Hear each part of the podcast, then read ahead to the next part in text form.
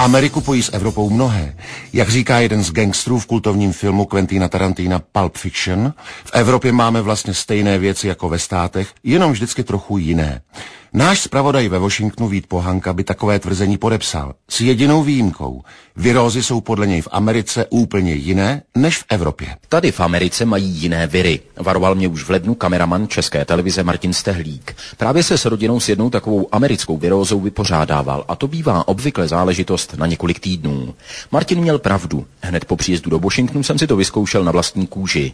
Nejdřív jsem začal kašlat a smrkat jako při silném nachlazení, ale teplotu jsem neměl. Každé ráno jsem se probouzel slabý jako moucha a trvalo to minimálně půl hodiny a dva hrnky čaje, než se můj skřehotavý hlas upravil natolik, že jsem mohl jakž takž komunikovat. Hlas ale přesto často vypovídal službu, šimralo mne pořád v krku, jako by tam uvízlo pírko. Je možné, že to je topení. Teplý vzduch totiž proudí do bytu z větráků, které mohou být zaprášené a zanesené Bůh ví čím. Ať je to jak chce, po dvou týdnech už jsem si myslel, že si oddechnu a bude mi konečně dobře. Pak jsem se ale vrátil z natáčení ve Virginii s podivným pocitem zimnice a svěděním na rtech.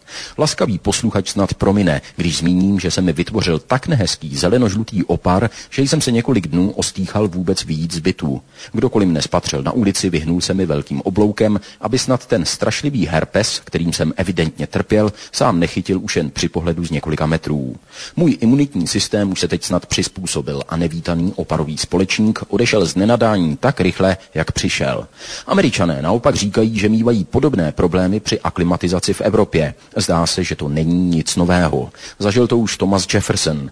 Hlavní autor americké deklarace nezávislosti nastoupil v roce 1784 jako velvyslanec do Paříže. Jak psal přátelům, trpěl prvních šest měsíců tak nesnesitelnými příznaky nachlazení, že byl schopný pracovat jen s nejvyšším vypětím železné vůle.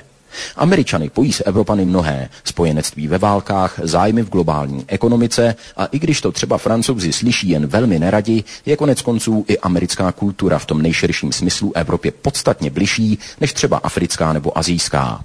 Ovšem viry jsou na obou stranách Atlantiku zjevně jiné. Kdo ví, možná právě tohle je jednou z příčin, proč na sebe obyvatelé dvou zpřátelených kontinentů pohlížejí často s nevyřčeným podezřením.